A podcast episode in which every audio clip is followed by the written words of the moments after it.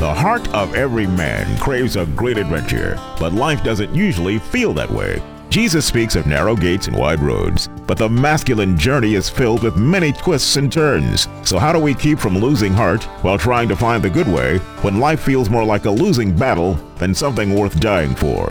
Grab your gear and come on a quest with your band of brothers who will serve as the guides in what we call the masculine journey. The masculine journey starts here now.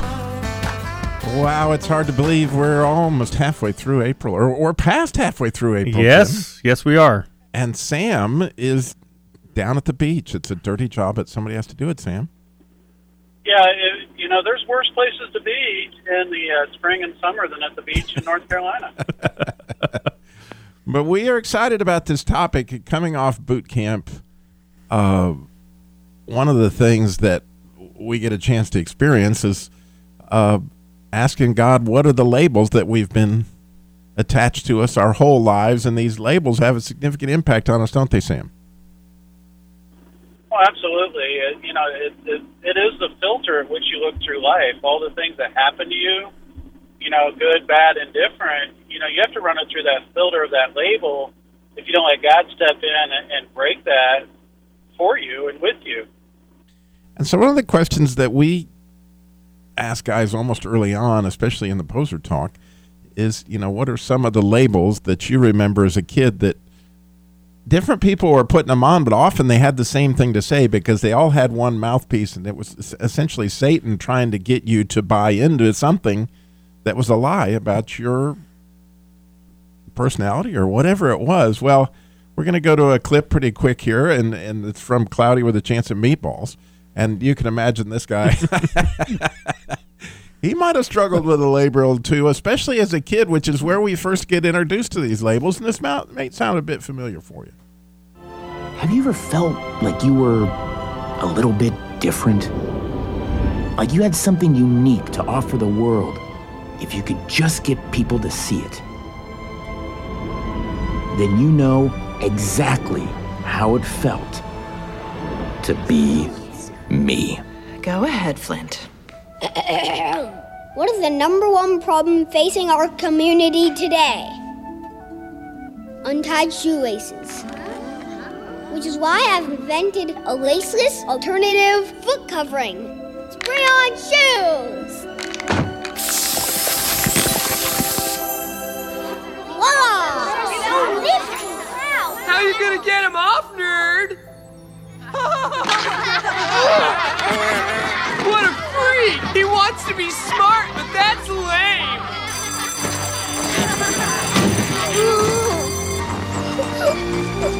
I wanted to run away that day. But you can't run away from your own feet.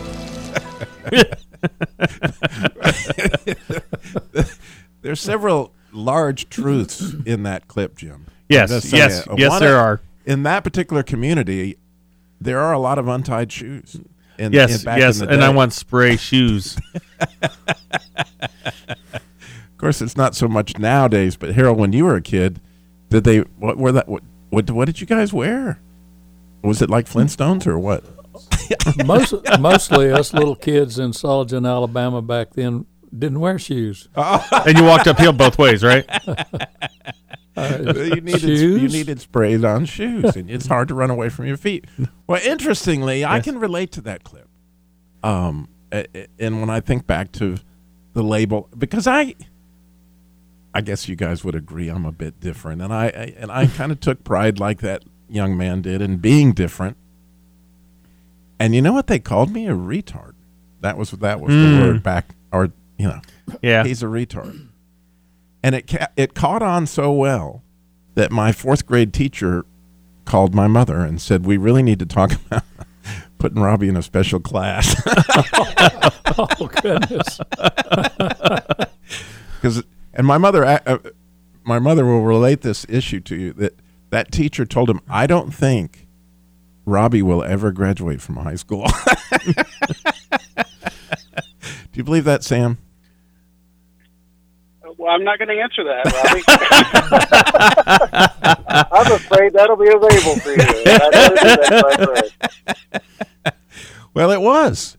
It, it definitely was, and it, it, it was a bit of a struggle. It made me feel like, wow, I, I there's no sense in me trying to do anything because I'm a retard.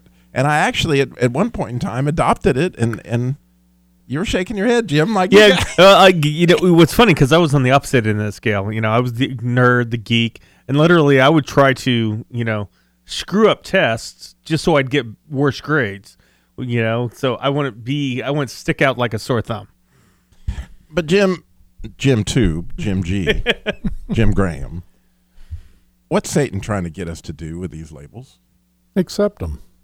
He wants us to buy into the lie so that we don't recognize our true labels from God. Yeah, and that's what we call it an agreement. Is is the, We do call it that. and share with our listeners a little bit about what we how you can handle agreements. How you can handle agreements? yeah, Break them. yeah. How do you break them? Well, first of all, recognize where they're coming from. Uh, one of the labels I had was kind of a dummy thing because, in fact, I was that special kid like you and was put into, sent to a psychologist in the fourth grade, fifth grade, because I was considered to be have a problem. I never paid attention. I had mediocre grades except for science, which I always seemed to have an A in. But but that was because I was interested. But most of the kids thought of me as a dummy, and being big adds to that. And I probably had a higher IQ than most of the kids in the class, and that's what they found out when they tested me and found out that my problem wasn't that I was slow; it was I was bored. And but I bought into it to a large extent, and then I was real excited. So, oh, okay, Yeah. So how when and and and a lot of these labels, Sam, Satan actually overplays his hand to an extent, right? Yeah, he does. And before we, before we go to that, I think it, it's important to also recognize he usually uses that element of truth. I mean, there's some part of that that feels true is why we buy into it. It's just not completely absurd to us. You know, maybe in a certain situation, you know, for me it was, you know, I- that you're never enough. You're, you're never going to be enough. And maybe in certain situations that was true, but it wasn't going to be true in every situation. And when I started to buy into that label of not being enough, it applied to every situation as I looked at it versus to say, no, I'm going to break the agreement with the part that's not true. It was true that day in this particular situation. It's not true all this other time. Because that's what the enemy wants to do. He wants you to get in and just buy the whole thing hook, line, and sinker. But it, it's stepping in and saying, no, I'll acknowledge that this piece is true, but the rest of it, no, that, that's not true about me. And breaking the agreement, just like Jim said, and you said of, of stepping in and say, no, this isn't always the case. This isn't what's going on. and maybe one of the biggest Right. ones we all buy into is I'm a sinner, so God really can't use me. I'm Mhm. not. I'm not worth being His beloved child, which is the real label we have. Right. Well, before we go to the Satan overplaying his hand, we'll play another clip we have about a young man. He was a baseball player, and when I when I when I mentioned to Jim the name of the clip was Babe, he was thinking about a pig, and so I was thinking about a big blue ox. I. you know, for those who are, uh, just think about it as you think about Babe. Strike three, batsman. Back of the line. Next. Your turn, Fat Chops. Yeah, come on, Fat Chops. Let's see if you can even hit the ball. I said next.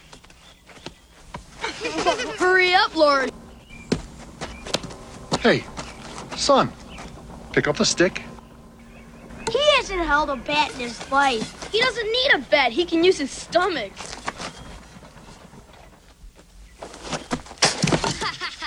nice fist, Bob. Try it again. He can't even foul the ball. Are you trying to kill it? You're trying to hit the long ball off the great Matthias, aren't you? Strike one. Hey, see if you can even hit the ball. He probably can't even make it go one inch.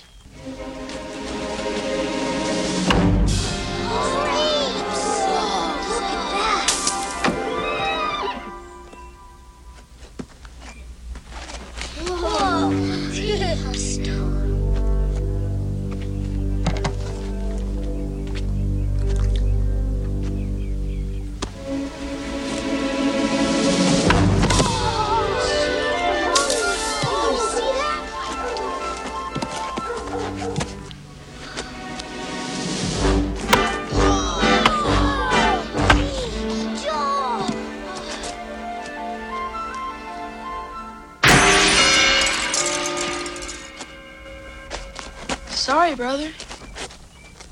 I'm not.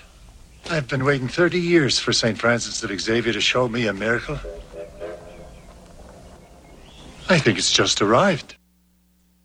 So, Sam, that's a great clip to to set up that concept of clearly um, Satan has overplayed his hand with this particular babe. Yeah, yeah. I think a lot of times, Robbie, you know, the terms for me that are always the ones, and is the uh, always and never. You always do this. You never do this. I don't know of anything that I never do. I don't know of anything that I always do. And so when I hear those things and I hear that condemnation, it's the enemy, for me, overplaying his hand, and I can say, wait a minute, no, that's not true. I don't always do whatever this is, or I don't never do what this other thing is.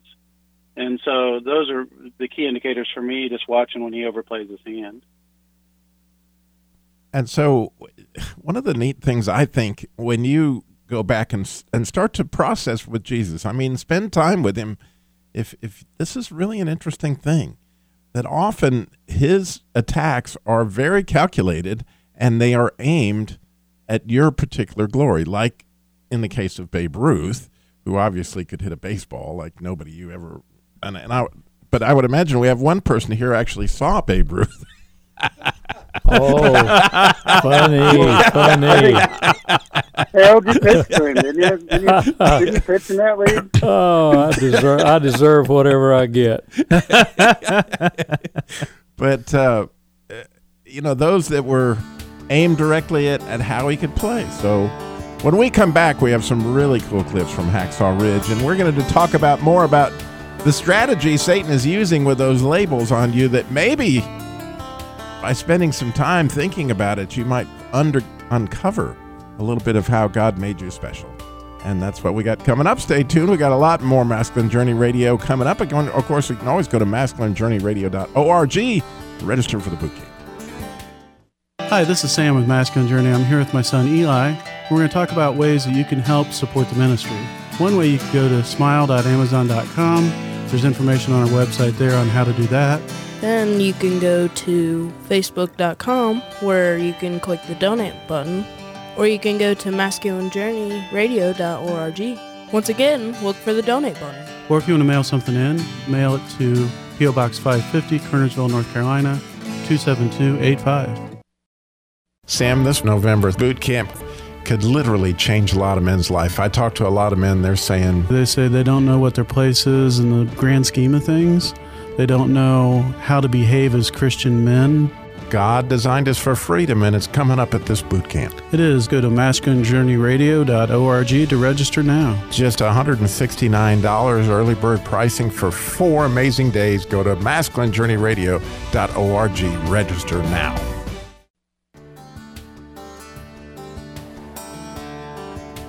Welcome back to Masculine Journey Radio. Today we are talking about labels. What labels have you received from the enemy? Maybe there's interestingly a backside to that where maybe you know some of the things of what God calls you. That's a neat thing. Labels are important as we tend to look at our life through a lot of different labels. And uh, right at the end of the last segment there, we were talking about how sometimes Satan overplays his hand and uh, when you look into some of those labels, you you actually can find something that God's gifted you with that Satan's really trying to keep you to trying to get you to hide, right, Sam? Absolutely. You know, um, for me, a lot of what my career has been secularly is, you know, doing training, uh, teaching, doing things along those lines, doing presentations with clients a lot of opportunity to be in front of people speaking, let alone the ministry stuff with the boot camps and the radio station. And, and a big part of the thing that he used to tell me as a kid through the mouth of my sister primarily was, you know, you have nothing important to say. Why don't you just shut up? And, and I lived that way for a long time until God kind of broke in and said, no, that's not true, and came after my heart in a big way, which really was very freeing for me to step more into the role that I really believe he wanted me to play and designed me to play. And it's it's been just an amazing journey with him to step into that and break free from that lie. Yeah, we have, as I promised, some amazing clips. And if you've seen the movie Hacksaw Ridge, you can't help but see how Satan, by way of a certain sergeant and some men Yes. that were with him, went after Desmond Doss's glory, which the last thing in the world you would think he was was a coward. But as we set up this first clip, he gets introduced to the sergeant, and the sergeant's all about labels, isn't he? Oh, yeah, absolutely. I, I I wonder where he gets some of this stuff from. It's good.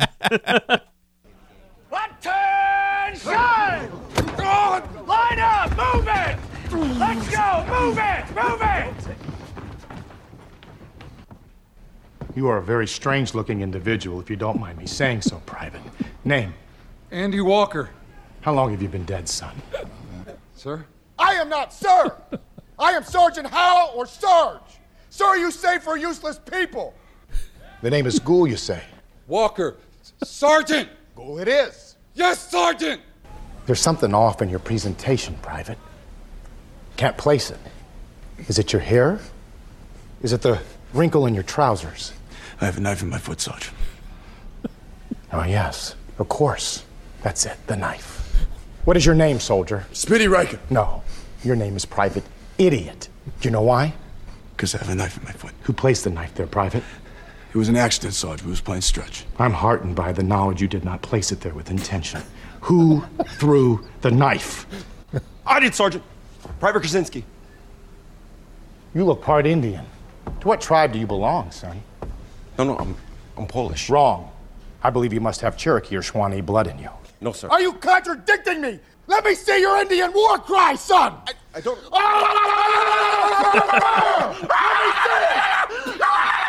What is your animal spirit? Are you a garter snake? No, Sergeant! Are you a chipmunk? No, Sergeant! Are you a dancing reindeer? No, Sergeant! Are you contradicting me, Private? No, Sergeant! Good. Then I shall henceforth call you Chief, as a sign of great respect to your people. Thank you, Sergeant! Are you grinning at me, boy, or is that your natural state? No, Sergeant. Name, Private. Desmond Doss. I have seen stocks of corn with better physiques. Makes me want to pull an ear off, Private. Can you carry your weight? Yes, Sergeant. Should be easy for you then. Corporal. Sergeant. Make sure you keep this man away from strong winds. Yes, Sergeant. Private idiot. Yes, Sergeant. Raise your foot. Higher! Everyone outside, now! Move it! I said move it! All right, just get in my uniform, Sergeant. Should I ask him too, Corporal? No memory of it, Sarge. I believe any man who takes such pride in his natural naked state will surely enjoy the brisk of the outdoors. Now move your privates, private parts. Move it! You son of an exhibitionist! That's some labeling right there, Jim. Did you uh, experience any of that in the military? Uh, well, my experience in the military was going to the Citadel for my first year. And yes, they called us pretty much everything but our names. And uh, as a plebe, the first year person in any of the academies, uh, we were called maggot, screw, zero, a dozen things I can't say on the air. And every one of them was targeting us to make us feel like we were nothing because they wanted to tear us down to build us up. And it occurred to me while I was wandering around a short while ago that one of the benefits of being torn down by the labels is we can recognize, you know, these aren't true. They're lies. And what we called it was it was all Mickey Mouse stuff. It wasn't important. And you could let the labels roll off and go for the, the real label that matters, which you get from God. I keep wanting to talk about the name and Yeah, well, th- for and I just want to hear your uh, Indian war cry from Robbie. I don't think he's Polish.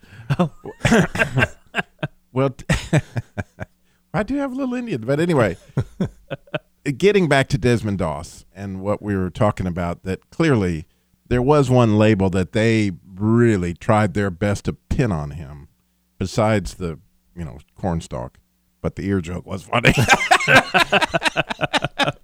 but anyway, they were they did their best and obviously Satan was trying to get his best because he there there are some courageous men in this world that I've come across that I've heard about, but there's hardly anybody like Desmond Doss if you've seen the movie. But listen to their attempts here to put another label on him. So how come you don't fight? Or you think you're better than us? No. But what if you was attacked? Whoa! Say like that. Bible says to turn the other cheek, don't it? Yeah, see, I don't think this is a question of religion, fellas. I think this is cowardice. Plain and simple. That right, Doss? Well, go on. Take a poke. Tell you what, I'm gonna give you a free shot. hmm? Right there. Hit me, Doss. Go on. Let him have it. Go ahead. No? and Harold is here in the studio, one of my really best friends, and he he was actually the first person to tell me to go see Hacksaw Ridge because you you had seen it the night before, and you were like, Robbie, you got to go see this movie is unbelievable.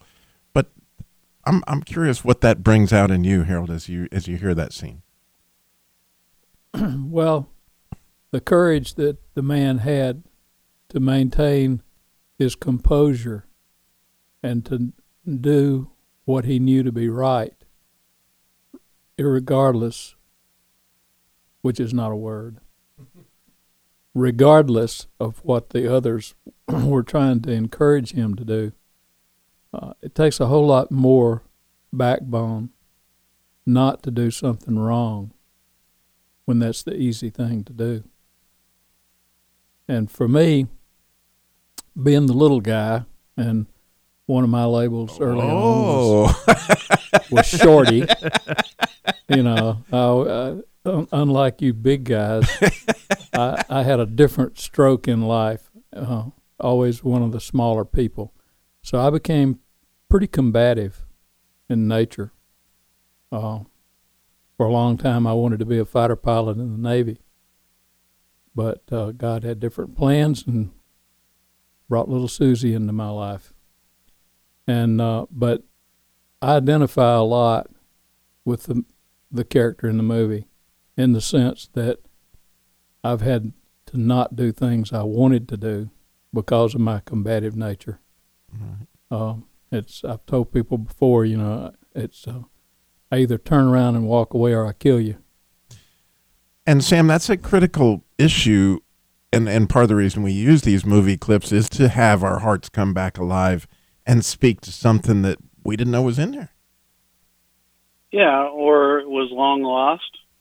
You know, it's one of those two that it just happened so long ago, it just feels like a faded memory, or that we didn't even know was there, and God will use those to bypass that that label, to bypass that intellectual thing where you're going to try to talk yourself out of it, and go right to that passion in your heart that says, no, this is really a fundamental truth that you need to be aware of.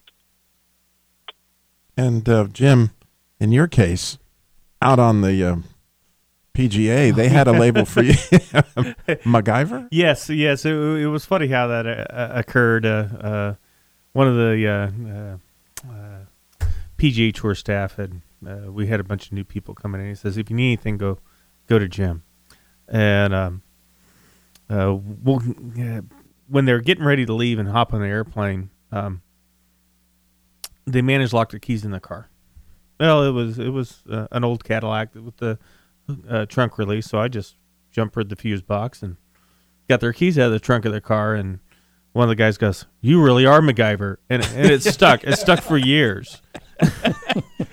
well, you know, it's an interesting thing, Sam. Now that we know Jim a little bit better, he is MacGyver, isn't he? Yeah, that'll be different than what I normally call him. But yeah, that would be.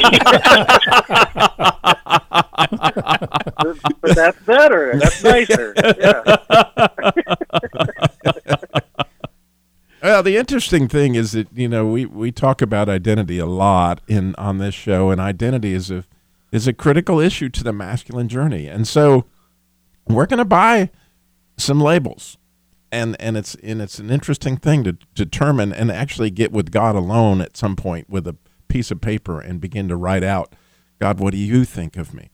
What are the you know what is a Harold? what is a Robbie? What is a Jim? What is a a Sam? And and what are some of the things you've learned, Sam, that that really are near and dear to you through this message?